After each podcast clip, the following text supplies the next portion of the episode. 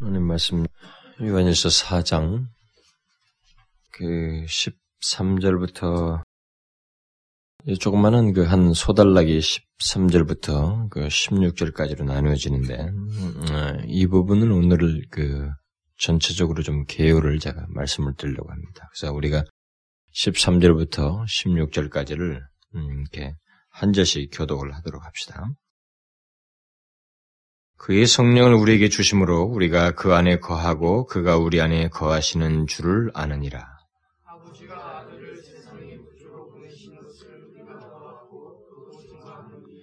누구든지 예수를 하나님의 아들이라 시인하면 하나님이 저 안에 거하시고 저도 하나님 안에 거하느니라.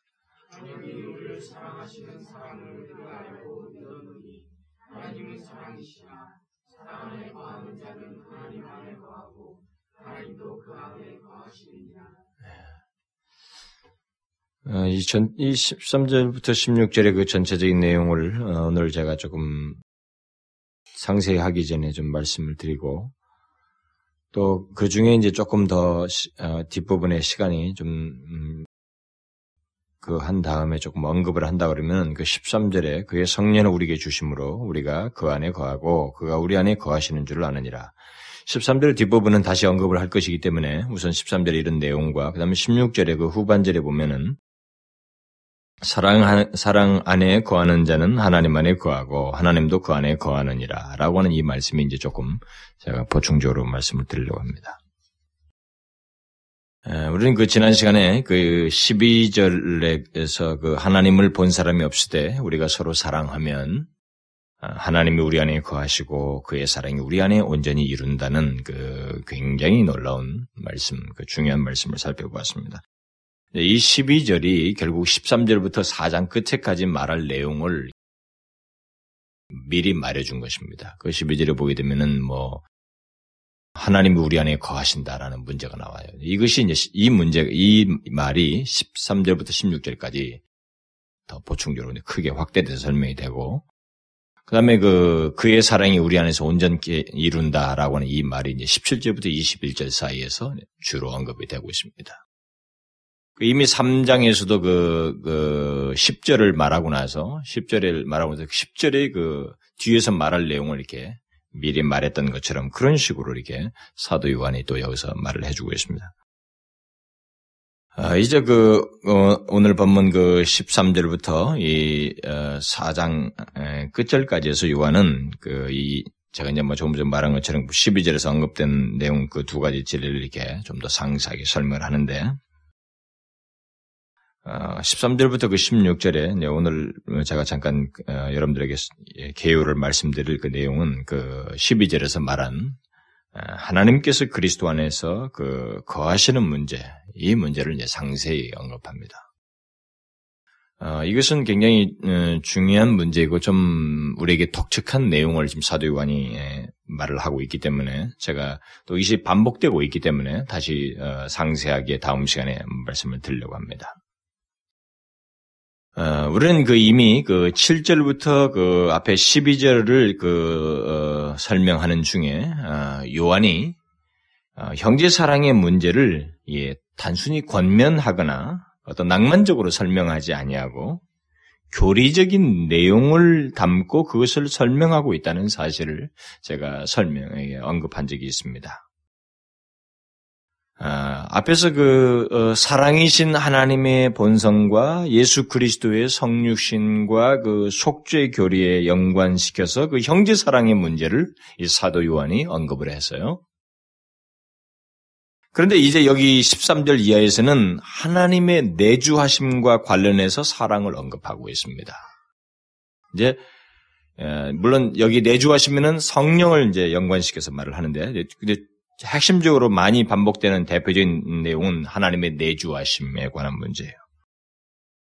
예, 여러분들이 이 내용을 사도 요한이 이렇게 설명하고 있다고 하는 것을 잘 따라와야 됩니다. 제가 그것을 넘, 쉽게 넘어가지 않도록 매번 이렇게 짚어주고 있습니다만은 그걸 우리가 잘 쫓아갈 쫓아가야 돼요.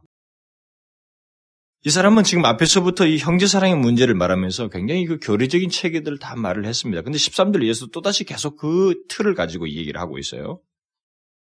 물론 그 어, 하나님의 내주하심과 관련해서 사랑을 말을 하면서도 중간에 우리가 그 14절 같은 데서 보면은 14절 15절 같은 데 보면 그 요한은 그 하나님 아버지께서 아들을 세상에 구주로 보내셨다는 그 사실을 아, 동시에 언급을 합니다.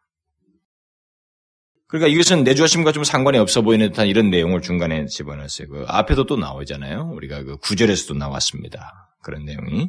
그러니까 요한은 형제 사랑 문제를 말하면서 아버지께서 아들을 보내셨다는 것을 구절에서도 언급하고 여기서도 중간에 언급하고 있어요. 그러니까 핵심적으로 중, 점적으로 말하는 어떤 교리는 앞에서는 성부, 성자 이렇게 얘기했잖아요. 속죄 교리를 다 말하고. 근데 여기서는 이제 그 하나님의 내주하심과 관련해서 형제 사랑의 문제를 얘기를 하고 있단 말이에요. 그런데 그런 와중에서도 중간에 하나님 아버지께서 아들을 보내셨다라는 이 문제를 중간에 집어넣어요. 이렇게 내용이 언급을 했어요. 근데 이것은 에, 하나님 아버지께서 아들을 세상에 보내셨다, 구세주로 보내셨다 이런 것은 일반적으로 우리 그리스도인들에게 있어서 그것은 신앙과 관련된 믿음의 문제로 보통 취급되어집니다. 에?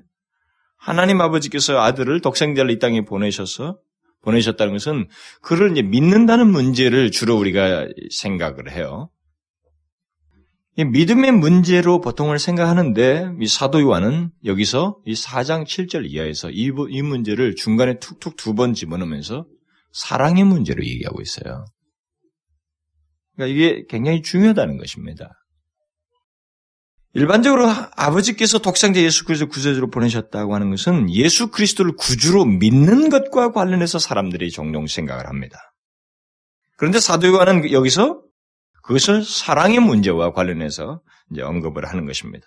다시 말하면 하나님의 아들 예수 그리스도께서 보냄을 받았다는 것은 하나님의 사랑이 어떠한지를 우리에게 말해주고 그의 사랑을 입은 자가 어떤 사랑을 알고 나타내야 함을 동시에 말해주는 굉장히 중요한 내용이라는 것입니다.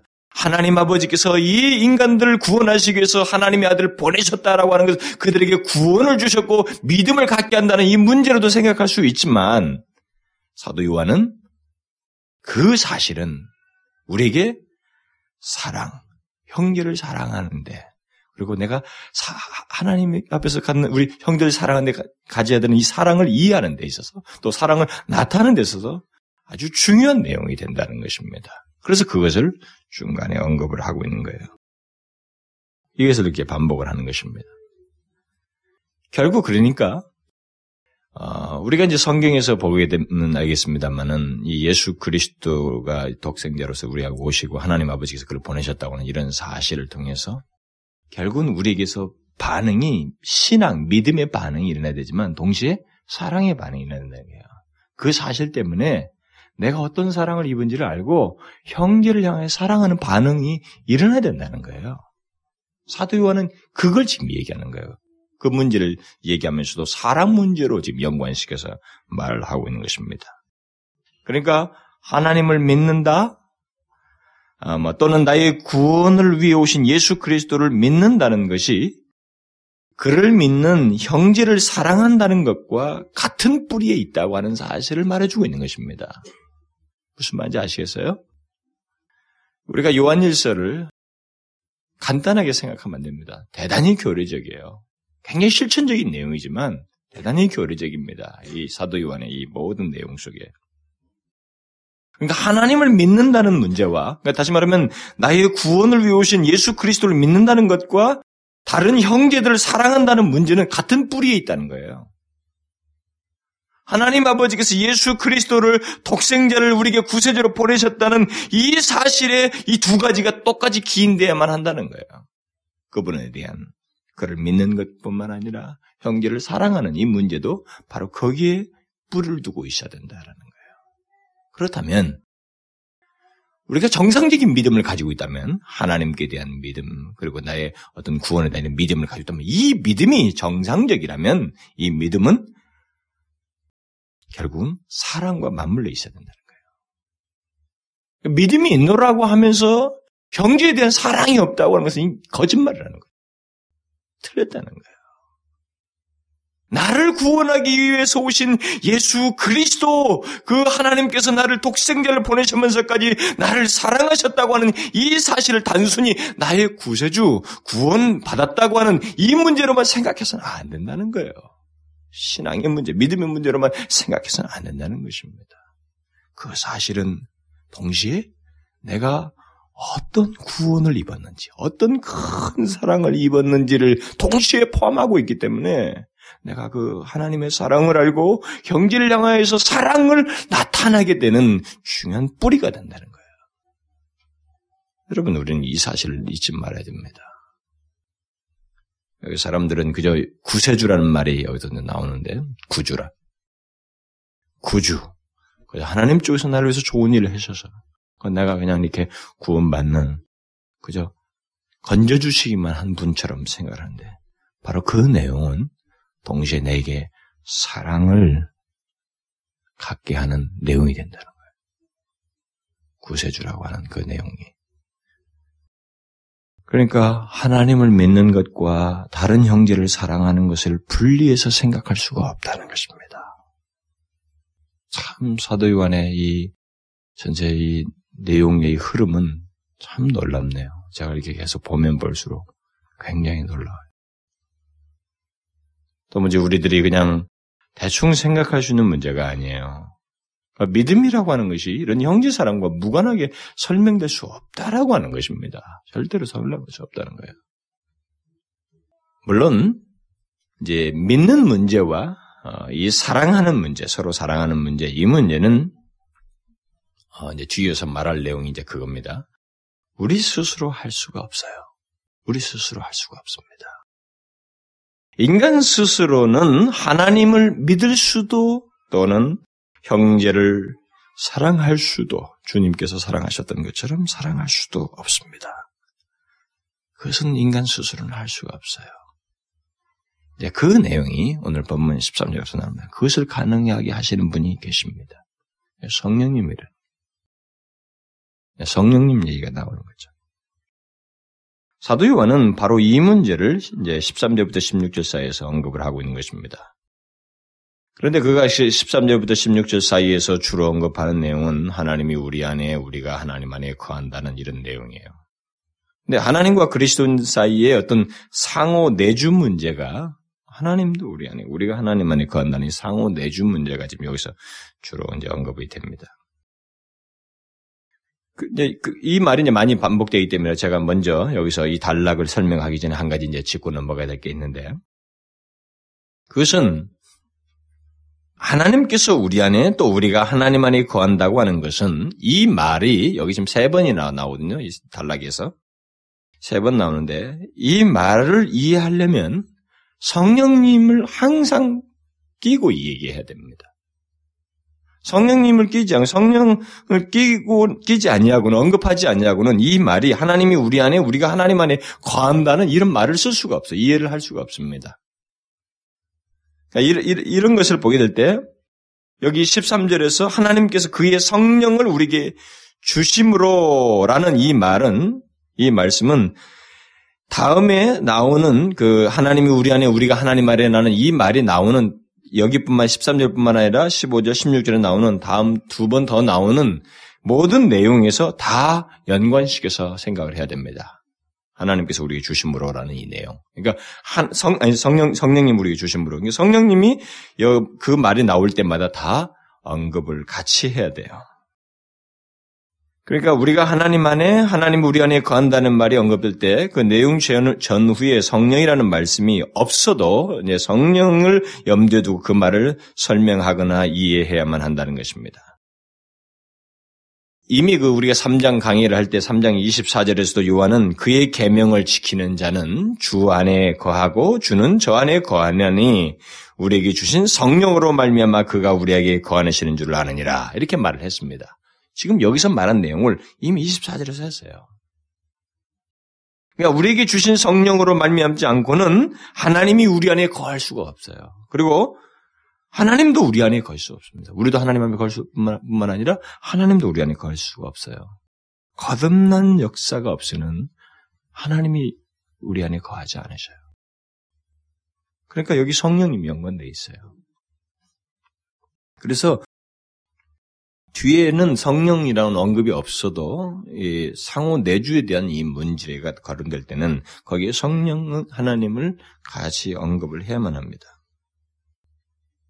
그래서 여기 이제 소달락에서 그 13절부터 16절에서 어 물론 이제 12절 이전과 그 완전히 무관한 것은 아닙니다. 분리된 건 아닌데요. 이 편리상 좀 나누면은 이 내용 속에서 이 형제 사랑 문제를 이제 결국은 하나님의 그 내주하심 이 문제와 연구를 하는데 결국은 내주하심이 아까 성령 하나님과 관련된다고 그랬잖아요. 그러니까 성령과 연관시키는 거예요. 네, 성령과 연관시.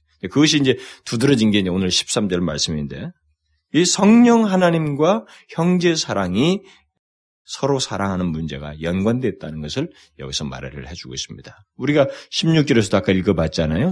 사랑 안에 거하는 자는 하나님 안에 거하고 하나님도 그 안에 거하느니라. 이렇게 상호 내주 문제가 성령과 관련되어 있다는 그러니까 사랑 안에 거하는 것과 결국 성령의 역사에서 거, 거하는 이 문제가 결국 맞물려서 지금 16절까지 언급되고 있는 것입니다. 자, 그렇다면 제가 지금 뭘 여러분들에게 말을 하기 위해서 이것을 계속 설명을 하고 있느냐면 지금까지 사도 요한이 형제 사랑의 문제를 우리에게 설명하기 위해서 어떤 진리들을 계속 말해오고 있는가라는 거예요. 음? 우리는 그것을 잘 기억해야 됩니다. 그는 앞에서 제가 이미 언젠가 언급을 할때 그 말씀을 드렸어요. 그는 앞에서 성부 하나님에 대해서 얘기했습니다. 그러니까 우리가 서로 사랑해야 할 이유를 성부 하나님과 연관시켜서 말을 했어요. 그리고 나서는 성자 하나님을 얘기했습니다. 예수 그리스도의 대속적인 죽음을 이야기하면서 우리가 서로 사랑해야 한다고 말을 했어요.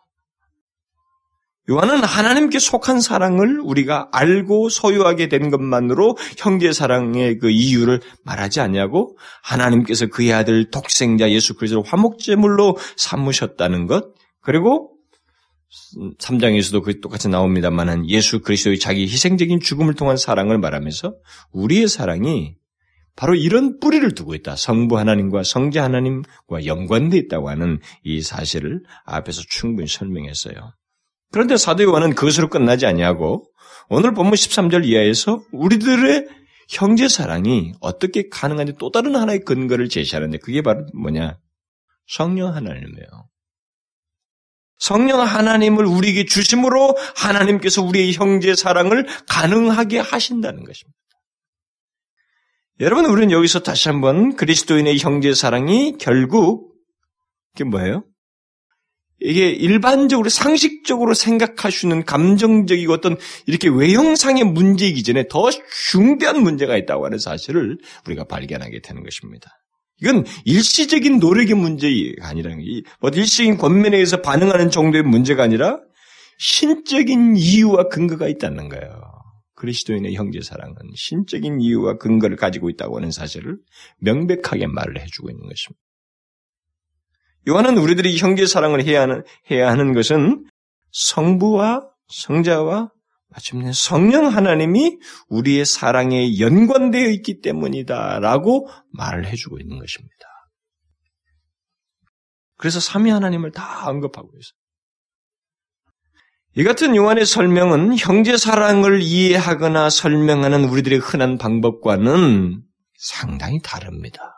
사실 우리가 이 부분에 대해서 저도 이제 더 분명하게 깊이 이해를 하게 되지만 이제는 그런 실수를 이제 안 할 것 같아요. 뭐 아니, 못 하겠죠. 근데 우리는 어디서라도 사랑 문제를 들을 때, 우리 그리스도인들 사이 사랑 문제를 들을 때, 이 사랑은 삼일체를 반드시 언급을 하지 않고는 해서는 안 된다. 언급해야만 하면서 사랑 문제를 얘기하지.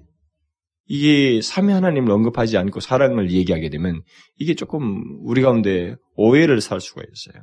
자기식으로 해석할 가능성이 너무 많다고 봐져요. 여기서 요한은 형제 사랑의 문제를 정말로 완벽하게 설명하고 있어요. 정말 충분한 근거를 가지고 얘기하고 있습니다. 그러니까 우리들이 흔한 방법과는 많이 달라요. 그는 형제 사랑을 말하기 위해서 삼위 하나님 각 위를 여기서 다 언급하고 있습니다. 말하자면 우리의 실천적인 사랑, 이 실천적인 삶의 문제를 얘기하기 위해서 그는 삼위 하나님을 언급하면서 교리적으로 설명하고 있어요. 교리적인 근거를 제시하고 있습니다.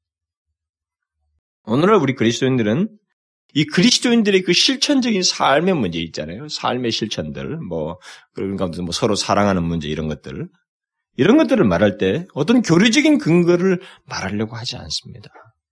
삶의 문제를 얘기한다든가 이런 적용적인 문제를 말한다든가 무슨 뭐 이렇게 사랑 특별히 이런 거 이런 얘기를 할 때는 교리적인 근거를 가지고 말하려고 하지 않습니다. 많이 그런 걸 말하게 되더라도 사람들은 아, 별로 반가워하지 않죠. 따분하게 생각을 합니다. 제가 앞에서 언젠가 이 얘기를 했어요. 사랑을 얘기하는데 무슨 교리냐 이렇게 자꾸 사람들의 생각을 해요. 그러니까 사람들은 보통 그리스도인들이 어떤 실천적인 삶의 문제 같은 것은 이런 것들은 그저 행하기만 하면 된다 이렇게 생각을 자꾸 하려고 합니다. 어? 그래서 내가 내가 사랑하면 되지 않느냐? 어? 내가 사랑하면 되지 않느냐 이게 결국 우리가 그것을 하지 않기 때문에 문제이다. 사랑하면 된다. 라고 하는 이것에 자꾸 비중을 사람들이 둡니다. 기독교에서 말하는 어떤 삶과 사랑 실천 같은 것을 그러다 보니까 다분히 드러나는 어떤 시각적인 행동들과 내가 의지적으로 하면 된다고 또 할 수 있다고 하는 생각에 사람들이 보통 사로잡혀요. 그래서 어떤 특별한 설명이나 내용 같은 것이 필요치 않다고 않다는 결론에 보통 내려요. 그러니까 뭐 그런 것은 내가 얼마든 의지적으로 할 수 있다. 하면 되는 것이고 우리에게 더 중요한 것은 실제 가서 하는 것이지. 그걸 갖다가 무슨 뭐 이렇게 복잡한 설명들을 교리적인 설명을 굳이 필요로 하겠는가라고 우리들은 보통 생각을 합니다. 그러니까 교리적인 설명이 없이도 우리는 이런 삶의 실천적인 문제는 잘 할 수 있을 것이다라고 하는 쉬운 생각을 우리가 해요. 뭐 성경 공부할 때도 그렇고 우리가 모든 부분에서도 그렇습니다. 그래놓고 주로 내리는 결론은 가서 하자는 거죠. 힘써 해보자. 그리고 할 수 있다. 그래서 자신감만 불러일으켜요. 할 수 있다는 자신감. 그래서 기독교의 복음이 양대에 이렇게 흘러가고 있는 하나는 뭐냐면 이 설교자들이 복음을 가지고 성도들에게 할 수 있다고 하는 자신감을 불러일으키고 막 그들의 인간의 잠재력을 부추기는 얘기를 많이 합니다. 근데 그게 상당히 호소력이 있단 말이에요. 근데 여러분, 그게 분명하게 무슨 근거에서 그런 조그마한 열심이라도 중심이라도 나오는지를 설명이 교리적으로 진리 체계가 설명되지 않으면요. 그것만큼 정말 위험스러운 진리가 없어요. 값싼 복음이 없습니다. 그래서 기독교인 집안에 그 할 수 있다 이런 거 있잖아요. 뭐 그런 거 붙이는 게 저는 그렇게 좋아 보이지가 않아요. 그게 벌써 발상 자체가 인본적에서 나왔거든요. 그게. 음? 여러분, 우리에게 어떤 진리를 우리에게 계시해 줄 때, 하나님께서 우리에게 계시해 주실 때, 또 그런 계시를 실제적인 우리의 현실 속에서 증거한 이 사도들이 이런 말을 했을 때, 사도들이 이렇게 우리가 흔히 생각하는 것처럼 이런 삶의 실천자들이 하면 된다는 이런 걸 모르고 말을 해. 이렇게 복잡하게 교리적인 얘기를 했을까? 형제사랑 문제를 얘기하면서. 그걸 한번 생각해 볼 필요가 있어요. 하나님의 계시는요, 우리의 패부를 알고 하는 겁니다. 너무 정확하게 알고 하시는 말씀이라고. 못한다는 거예요, 사실상. 우리가 형제 사랑이라고 하는 최후의 삶의 우리의 몸동작에서 한 존재 속에서 이 삶의 영역에서 존재 밖에서 나와지는 이 모든 것이 어떻게 가능한가라고 이 문제를 설명하려면 거기에는 충분히 설명돼야 될 진리가 있다는 것입니다.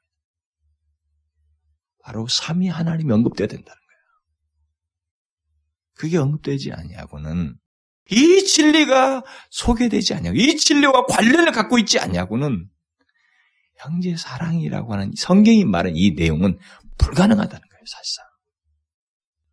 이런 면에서 보면 좌절할 필요가 있는 거예요.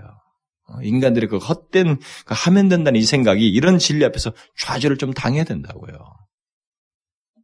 우리가 기억해야 될 것이 있는데 성경이 이렇게 우리에게 교리적으로 그리스도인의 삶을 설명하고 사랑을 설명하고 있다는 것은 이런 교리적인 내용과 연관이 없거나 그 진리들을 알지 못하는 사람은 사실상 성경에서 말하는 그 어떤 삶의 실천조차도 조그마한 너희들은 이렇게 이렇게 해야 된다 이런 삶을 된다 이렇게 말하는 거 사랑 실천 이거 하나도 할 수 없다는 논지예요 결국 하나도 못한다는 겁니다.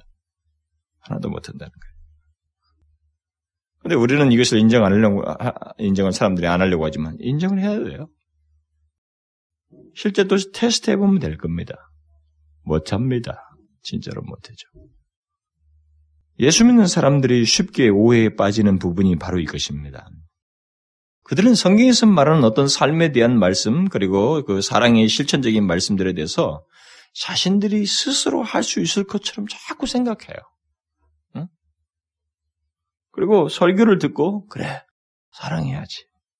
그래, 거룩하게 살아야지. 그래, 기도하고 말씀 읽고 증거하면서 살아야지. 우리들은 자꾸 어떤 드러나는 행동, 뭐 사랑이면은 소위 사랑한다고 할 때 나타나는 어떤 행동을 설교를 듣는 순간에 팍 연상을 자꾸 해요. 응? 연상을.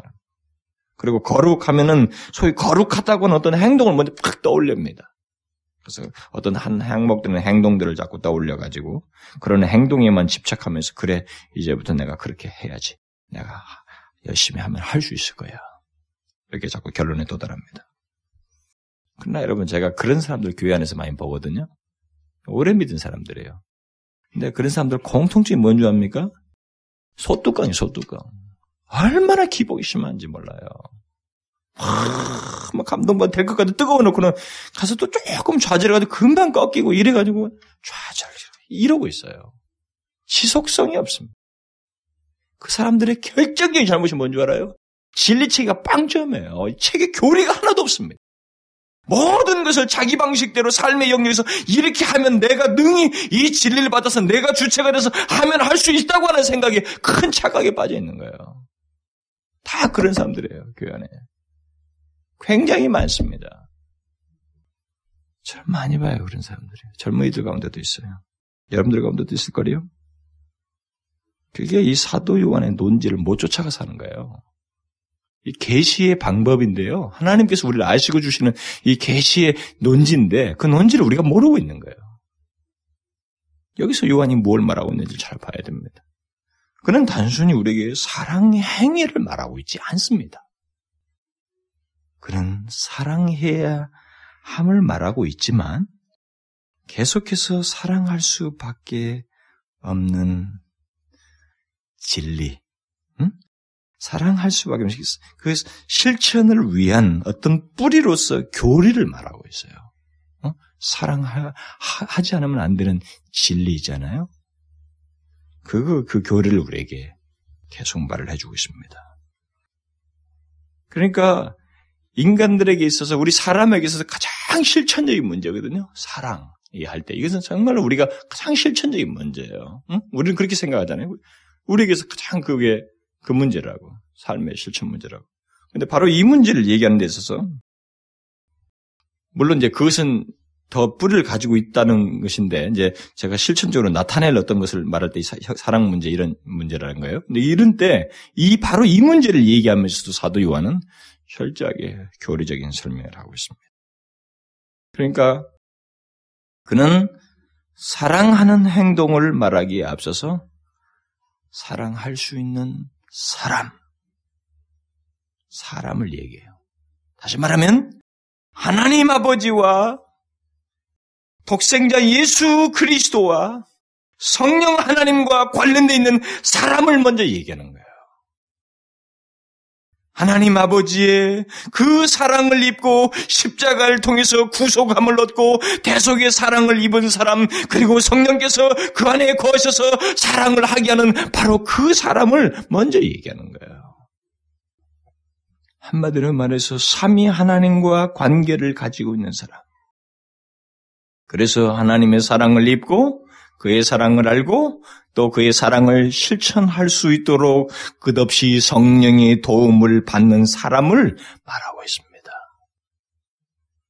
그러니까 바로 이런 내용이 없는 사람, 바로 이런 진리를 알지 못하고 있는 사람은 사도 요한이 제시하는 이런 진리의 충분한 내용들을 알지 못하는 사람은 사실상 형제를 사랑할 수 없다는 것입니다.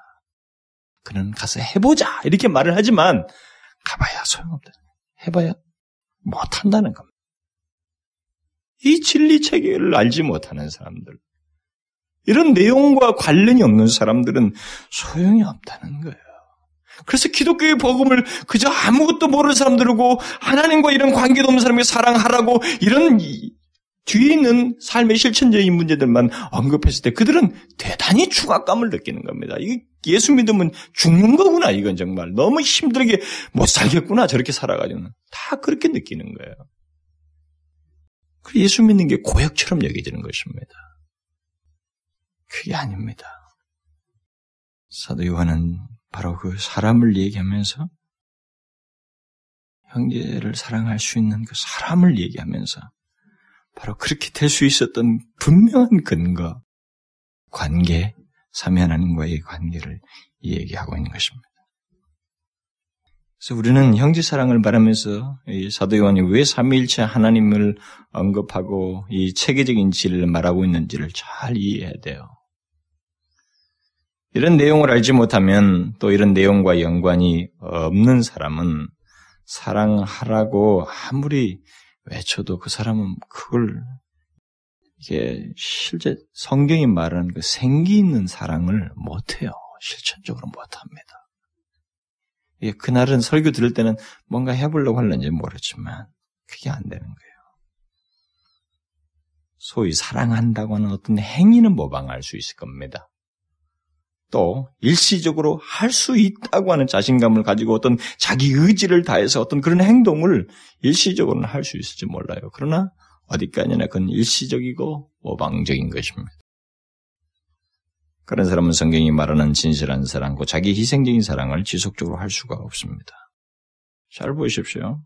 형제 사랑은 하나님 삼위 하나님과 연관이 없으면 우리가 뭐지 성경 이 진리뿐만 아니라 실제로 우리 우리 주변에서도 보면 되죠. 도저히 불가능해요.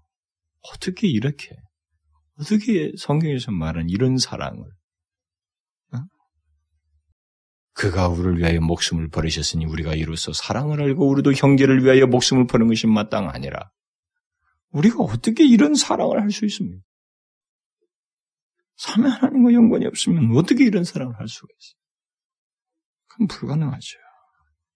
인간의 본성으로는 자기 희생적인 형제 사랑을 진실하게 할 수도 없을 뿐만 아니라 그냥 지속적으로 할 수가 없어요. 불가능해요. 그래서 오늘 본문에서 성령이 언급된 것은 바로 이것을 우리에게 정확히 말해주기 위해서 언급되고 있는 것입니다. 다시 말하면 본성적으로 사랑할 수 없는 우리에게 하나님께서 성령을 주심으로 우리 안에서 형제를 사랑할 수 있도록 끝까지 도우신다고 하는 사실을 그 사랑하는 사람에게 있어서 형제를 사랑하는 그 사람에게 서 모든 것을 가능케 하시는 아주 신적인 근거가 있다고 하는 사실을 말해주기 위해서 우리는 할 수 없는데 본성적으로 할 수가 없는데 삼위 하나님 이미 앞에서 충분히 얘기했어요. 성부 성자 얘기했어요. 성령 하나님께서 도우심으로 그걸 할 수 있다고 하는 사실을 말해주기 위해서. 요한은 우리 그리스도인들이 형제를 사랑할 수 있는 것은 성부와 성자 하나님뿐만 아니라 우리에게 주심받은 성령 하나님에 의해서 가능하다는 것을 이 단락에서 말하고 있는 것입니다.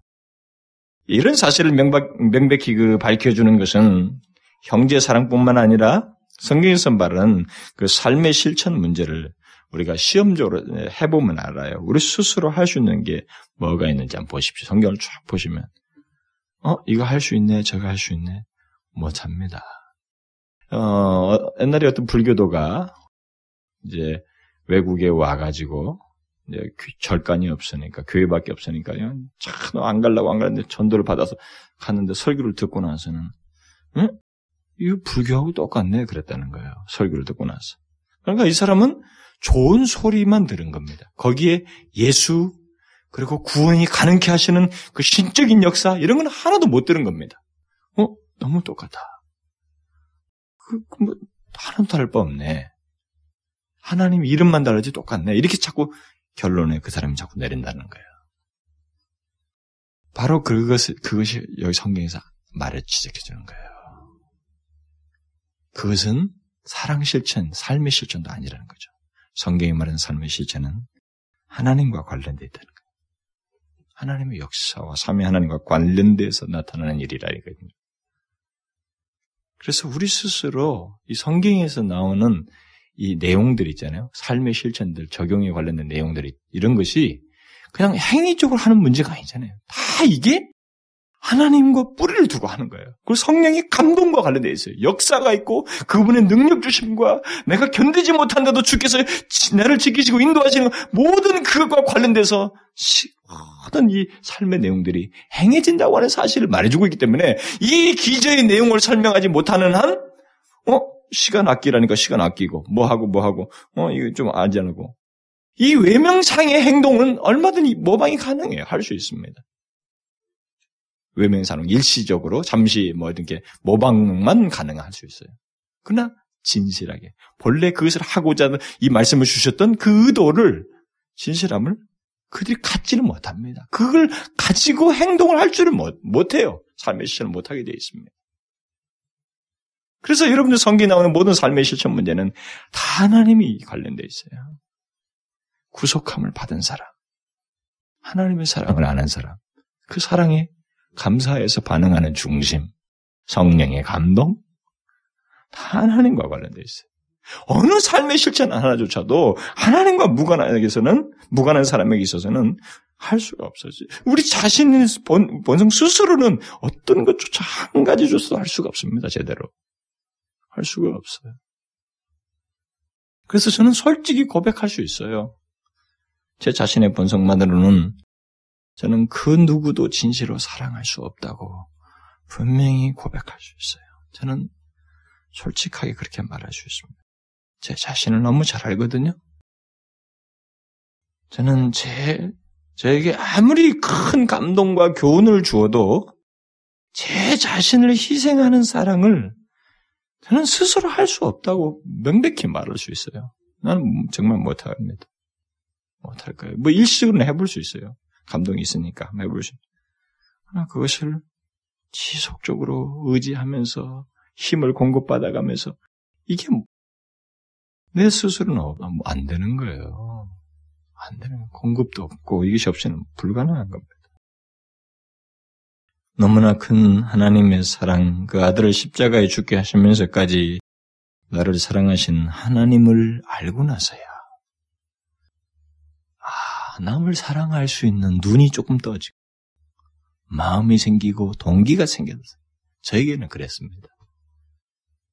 그런 거 아니었으면 그것도 진리를 좀 더 정확하게 바르게 이해하고 감동을 제대로 얻게 됐을 때가 아니면 정말 나는 그거 못했을 겁니다. 아니, 못 해왔어요. 과거를 돌아보면. 그러니까 만일 지금의 제가 형제를 진실로 사랑하고 저 하는 마음이 있고 또 행하고 있다면 그것은 본래의 내가 아니라고 분명히 말할 수 있어요. 분명히 저희, 저희 본래의 저 모습이 아닙니다. 그것은 달라진 거예요, 뭔가. 나는 뭔가 달라져 있어요. 어떤 사람이 된 것입니다. 신분이 달라졌을 거예요. 하나님의 사람이 된 것입니다. 하나님의 자녀가 되었고 구속함을 얻었고 하나님의 사랑을 입었고 그 다음에 이것을 행할 수 있는 성령의 지원과 도움이 있기 때문에 가능한 것이지 그게 없으면 저는 도저히 못해요. 그렇게 확신 있게 말할 수 있어요. 결국은 사도 요한은 이 성령을 통해서 그걸 말씀함으로써 그걸 얘기하는 겁니다.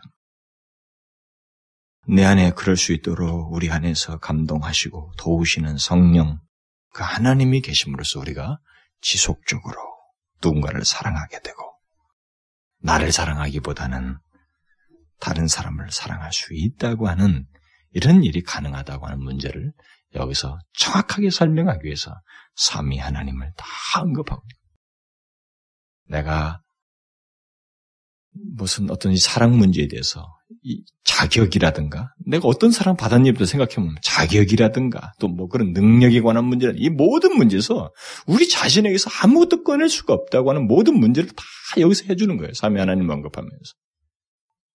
그래서 그런 우리의 존재가 누군가를 그 전혀 알아보지, 알, 경험해보지도, 가져보지 못했던 그 하나님의 사랑을 가지고 누군가의 사랑을 한다고 하는 것은, 이것은 삼위 하나님, 그분과 관련돼 있고 그분의 역사에 우리가 힘입어서 할 수 있는 것이다. 거기서 지금 말을 해주는 겁니다. 어느 인간도 형제 사랑을 여기 성경에서 말한 것처럼 스스로 할 수 없는 것입니다. 만약 어떤 사람이 자기를 희생하면서 다른 형제를 사랑한다면 그는 분명히 삼위 하나님과 관계를 가지고 있는 사람일 것입니다.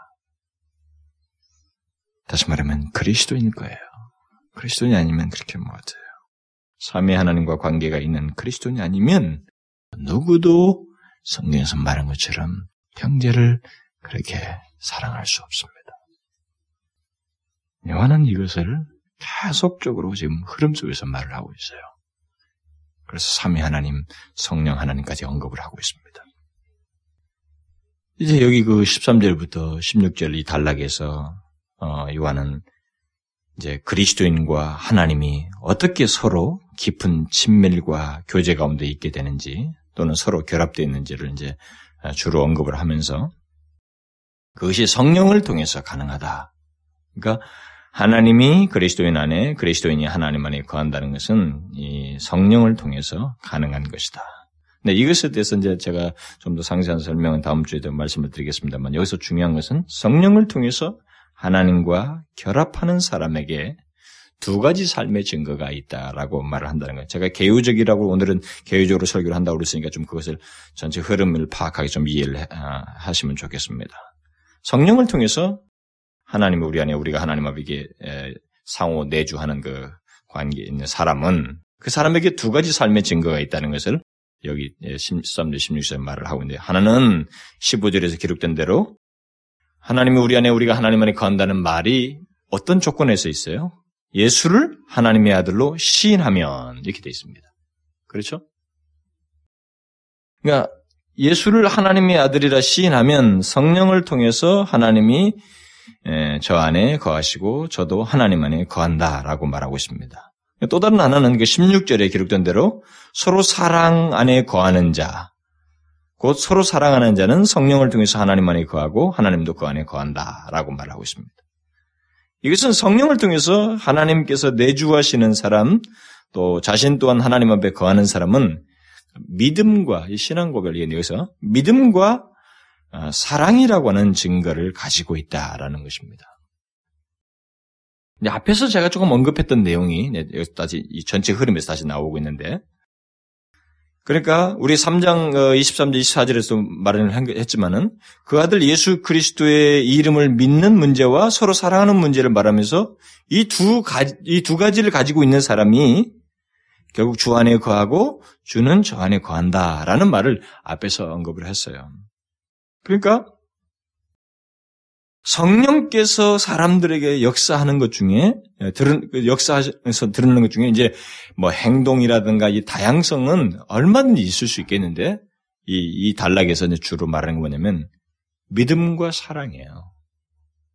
이게 성령을 통해서 하나님이 내주하시는 자에게 또 하나님 안에 거하고 있는 자에게 이 두 가지는 증거로서 나타난다. 여러분들이 1세기 당시에 하나님 예수 그리스도를 시인하는 이 문제는 신앙에 있어서 믿음의 문제에서 굉장히 실제적이에요. 그리고 정말 진수가 되는 믿음을 얘기하는 거죠. 그런 믿음과 이 사랑 이것이 성령을 통해서 있다는 거예요. 성령을 통하지 않고는 이게 안 되는 거예요. 나타나지가 않은 거죠. 그래서 거짓자가 드러나는 거죠. 그러나 그 누구도 성령으로 말미암지 않고는 예수가 하나님의 아들이라는 것을 믿고 시인할 수 없고 또 뭐 그것은 이미 바울이 말했잖아요. 성령으로 아니하고는 그 누구든지 예수를 주시라 할 수 없다. 그랬잖아요. 여기 요한일서에서도 말한 것처럼 우리가 사랑할 수 있는 것은 성령으로 말미암아서 말미암아서이다 이렇게 말을 하고 있습니다. 그러니까 요한은 이 두 가지를 성령을 받은 자에게 있는 증거로 말하면서 성령으로 말미암아 하나님과 그리스도 사이에 그 상호 내주가 있게 된다. 그것이 그 이 증거가 결국은 뭐 얼마든지 그 다양한 것이 있을 수 있겠지만 이 사랑과 믿음이란 두 축으로서 크게 나타난다는 것을 얘기합니다. 근데 이제 제가 이 7절 이하에서 크게 지금 강조하는 것이 뭐냐면 또 4장 그 끝절까지서 제일 크게 언급되는 건 사랑이란 말이에요. 그러니까 사랑에 초점을 두어서 이제 좀 말을 하게 되면 그래서 뭐 믿음에 관한 문제는 뒤에 가서 다음 시간에 언급할 때 조금 언급을 하겠습니다만 여기 전체 흐름에서는 이 사랑에 초점이 맞춰져 있습니다. 그러니까 그리스도인이 예수를 믿는 것도 뭐 같은 맥락이겠습니다만 아, 그리스도인이 삶 속에서 최종적으로 형제를 사랑한다는 것, 그가 결국 삶에 있어서 최종적으로 형제를 사랑한다고 하는 이 사실은 굉장한 의미를 가지고 있다라는 것을 여기서 어, 요한이 이제 지적하는 거죠. 그게 뭐냐면은 성령과 연관되어 있다는 거죠. 누군가 사랑을 하고 있다는 것은 그러니까 그리스도인이 형제를 사랑한다고 하는 것은 바로 성령께서 그 사람 안에 예, 거하고 있다는 것이다. 하나님께서 그에게 성령을 주셨다고 하는 분명한 증거이다. 라고 이렇게 말하고 있습니다. 그러니까 성령께서 그 사람 안에 역사하고 있다는 강력한 증거가 결국 그가 형제를 사랑하는 데서 나타난다는 거죠. 그래서 성령과 형제 사랑 문제를 여기서 중요하게 지금 언급을 하고 있습니다. 성령이 그에게 주어지지 않냐면 결국은 사랑, 형제 사랑이라고 하는 것이 불가능하다. 결국 여기 요한은 그리스도인은 형제를 사랑하되 성령의 역사를 통해서 사랑하는 자이다. 라고 하는 것을 말해주고 있는 것입니다. 제가 말한 것을 잘 기억하시나요? 그리스도인은 형제를 사랑하되 성령의 역사를 통해서 사랑하는 자이다라는 것입니다. 제가 앞에서 그냥 사랑하자고 해서 이게 안 되는 이유가 바로 여기서 말하는 사도 요한의 이런 논지예요. 삼일체를 말하면서 말하고 있는 논지입니다. 성령을 통하지 아니하고는 성령의 역사가 없이는 형제 사랑의 진실한 이 사랑이 안 된다는 것입니다. 왜 그러냐면 앞에서도 얘기했지만 그리스도인들 사이 형 사랑하는 이 사랑의 본성 자체가 하나님의 것이에요. 신성한 것이에요. 하나님과 무관하고 성령의 역사가 없이 이것이 우리들 사이에 드러난다고 하는 것은 불가능하다 이 말입니다. 우리는 이것을 잘 염두에 둬야 됩니다. 성령의 역사를 통해서 형제를 사랑하는 것. 바로 그 사람이 그리스도인이에요. 그래서 사도 요한이 여기서 사람이 스스로 자기를 희생하면서 누군가를 어, 이 사랑한다고 하는 이 사실은 그에게 있어서 신적인 역사가 일, 일어나고 있다고 하는 증거라는 겁니다. 굉장히 놀랍습니다. 저는 이게 굉장히 놀라워요. 그러니까 예를 들어서 여러분들이 이것을 정확하게만 이해를 하면 아주 참 놀라운 사실이에요. 어떤 사람이 사랑의 행동을 하는 이 문제가 아니라 어떤 진짜가 있어요. 그에게서 사랑의 진짜 모습이 나타나는 성경에서 말하는 사랑이 있어요. 이 사랑의 모습이 나타나고 있고 역사가 된다면 이 사람에게 있어서 뭐가 있냐? 신적인 역사가 있다는 거예요. 어? 성령의 역사가. 성령이 내주하셔서 어? 그의 역사가 역사를 통해서 나타나고 있는 거라는 겁니다. 요한은 여기서 그리스도인의 어떤 사랑 행위를 말하기에 앞서서 그가 사랑할 수 있는 근거가 무엇인지를 초점을 주로 맞추고 언급을 하고 있어요. 그 뭐냐면 하나님께서 그에게 그의 성령을 주셨기 때문이라는 거죠. 이런 것이 예, 강조점이에요. 그러니까 우리가 만약 이런 성경구 읽을 때 사랑하는 자들아 우리가 서로 사랑하자. 이 문구만 탁 빼다 쓰면은 큰 위험에 빠지는 거야. 사랑합시다. 우리 의지로 호소하고 있지 않느냐. 이렇게 빼다 쓰면은 큰일 난다고요. 그게 아니라는 것입니다. 뒤에서 쭉 언급하는 게 결국 이거예요. 음? 하나님께서 그에게 성령을 주셨기 때문에 사랑할 수 있다. 성령께서 그 사람 안에서 역사하시기 때문에 사랑할 수 있다는 거예요. 자기 희생을 하는 사랑을 할 수가 있다는 것입니다. 저는 이 내용을 읽으면서 아, 내가 만일 사랑을 온전히 못한다면, 내가 그리스도님에서 못한다면, 내가 성령을 업신여기자, 업신여기거나, 내가 소멸하거나, 무시하거나, 아마 그래서 그럴 것 같다는 생각이 들어요. 어? 최근에 그 그리스도인의 그 삶을 살면서 내게 있어서 그 실수들이나 이런 걸 싹 이렇게 스쳐 지나가는 생각을 생각해 보니까 왜냐면 이런 내용을 볼 때 그렇습니다. 결국 서로 사랑하는 그리스도인이란 이미 실제로서도 말했지만 하나님께로 나서 하나님을 아는 자라고 했는데 이제 여기서는 그가 얼마나 그것이 사실인지를 성령을 통해서 드러나게 된다. 드러내게 된다. 이렇게 말하고 있습니다. 그렇게 볼 때 서로 사랑하는 그리스도인은 도덕적으로 조금 나은 정도의 사람이 아니고 또 남들에게 인정해주는 어떤 행위를 하는 정도의 사람이 아니라 그리고 또 외형상으로 그저 어, 판단하기에 좀 더 괜찮은 그런 정도 문제가 아니고 아주 근본적인 그리고 아주 고귀한 어떤 내용을 가지고 있다고 하는 사실을 말을 해주는 것입니다. 그것은 그리스도인은 하나님이 거하셔서 역사하심으로 나타내는 사랑이다. 그래서 하나님이 역사하셔서 삶을 살고 형제를 사랑하는 자, 그게 바로 그리스도인이다. 이렇게 말하고 있는 것입니다. 그러니까 그리스도인이라는 존재와 삶을 설명할 수 있는 것은 어떤 드러난 행위나 외형에 앞서서 바로 성령을 받은 사람이라는 것. 성령이 거하시는 자라고 하는 이 사실로부터 먼저 시작해야 된다라는 것입니다. 우리는 어떤 사람을 생각할 때 그가 드러나는 어떤 행동들을 먼저 생각하지만 사실상 더 중요한 것부터 출발을 해야 되는데 그것은 그 사람이 성령을 받은 사람이라는 것. 이것이 더 중요하다는 것이에요. 그러기 때문에 상제를 사랑하는 것이지 뭐 이렇게 어떤 행동을 한다고 해서 그가 그리스도인 건 아니라 이 말이에요. 어? 사랑의 어떤 행동들 자기가 조금 한다고 해서 그게 그리스도는 아니라는 것입니다. 여기서 말하는 이런 자기를 희생하는 그리스도인의 사랑을 할 수 있는 것은 그가 성령을 받은 자이기 때문에 가능하다는 것입니다. 그래서 성령을 알지 못하고 성령을 소유하지 못한 채 이런저런 모습, 이런저런 행동을 가지고 우리는 그리스도인이라고 규정할 수 없는 것입니다. 그렇게 볼 때 그리스도인은 여기서 사도 요한은 대단히 지극히 높이 상향된 존재로 지금 묘사해 주고 있어요. 요한은 여기서 그리스도인을 그리스도인 되게 하는 것은 그의 출신 성분이나 그의 어떤 후천적인 어떤 성공 때문이 아니라 바로 하나님께서 그 사람 안에 거하시기 때문이다.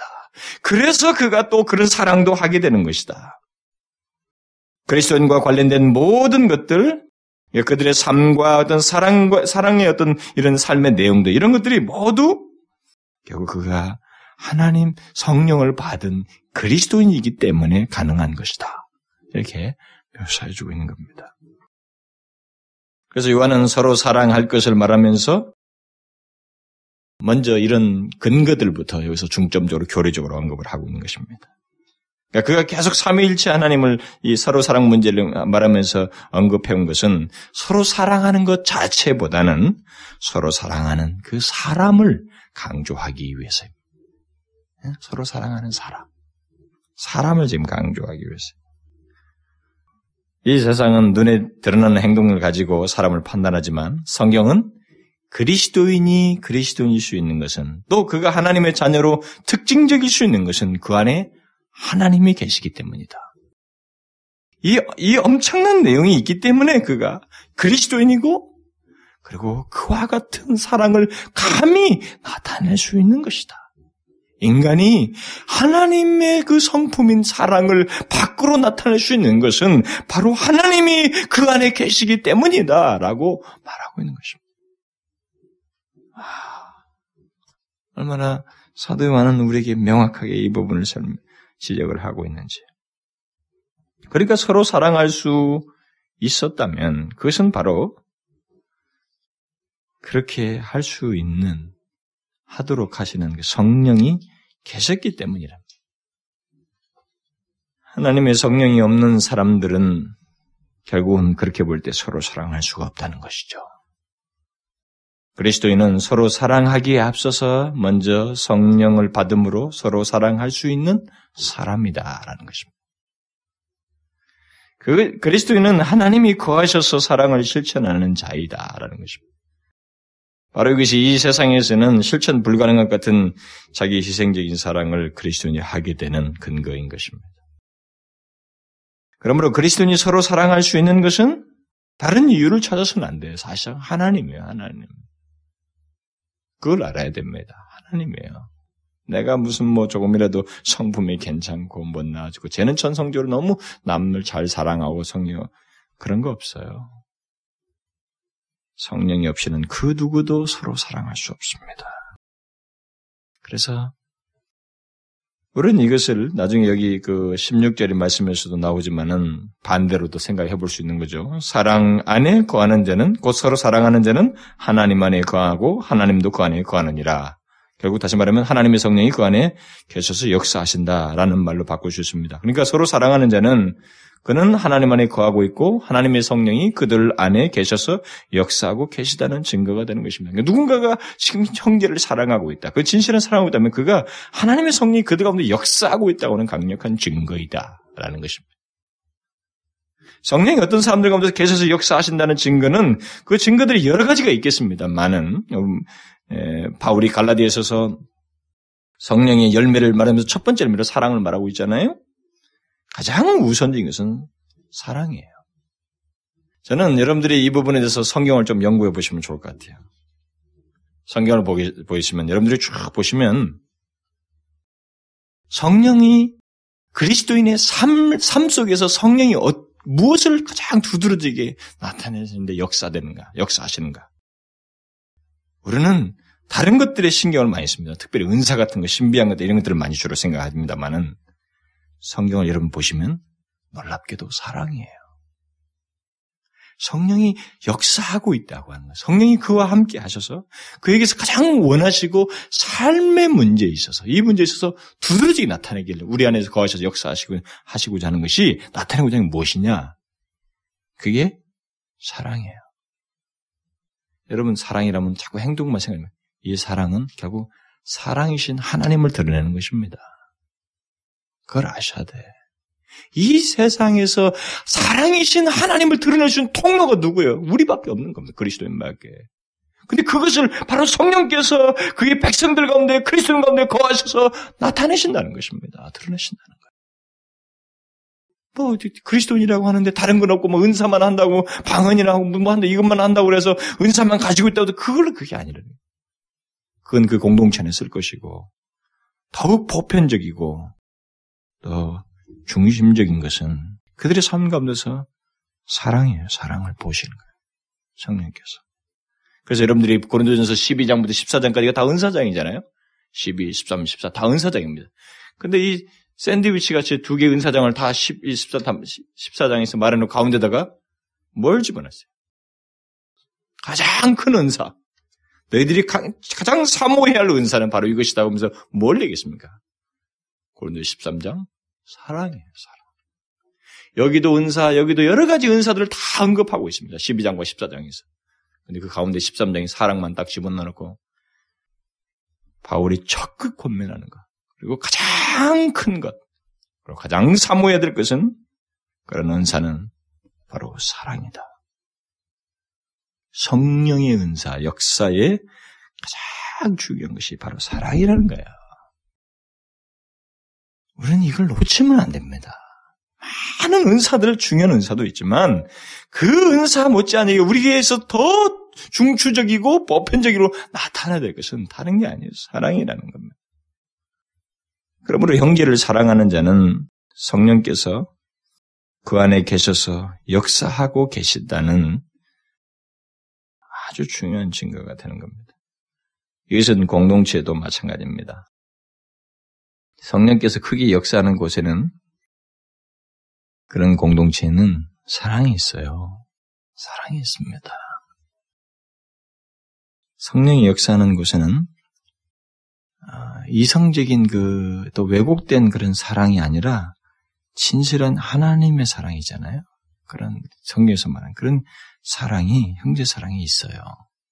실제로 있습니다.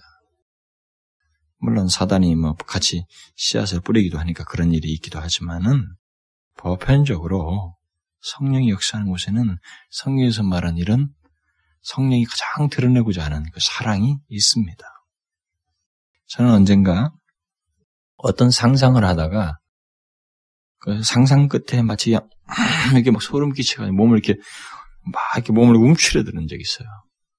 갑자기 무슨 생각이 사로잡혀서 그냥 멍하니 상상을 하고 있었는데 그것은 갑자기 상상 속에 어떤 공동체가 자꾸 이렇게 생각이 나는 거예요.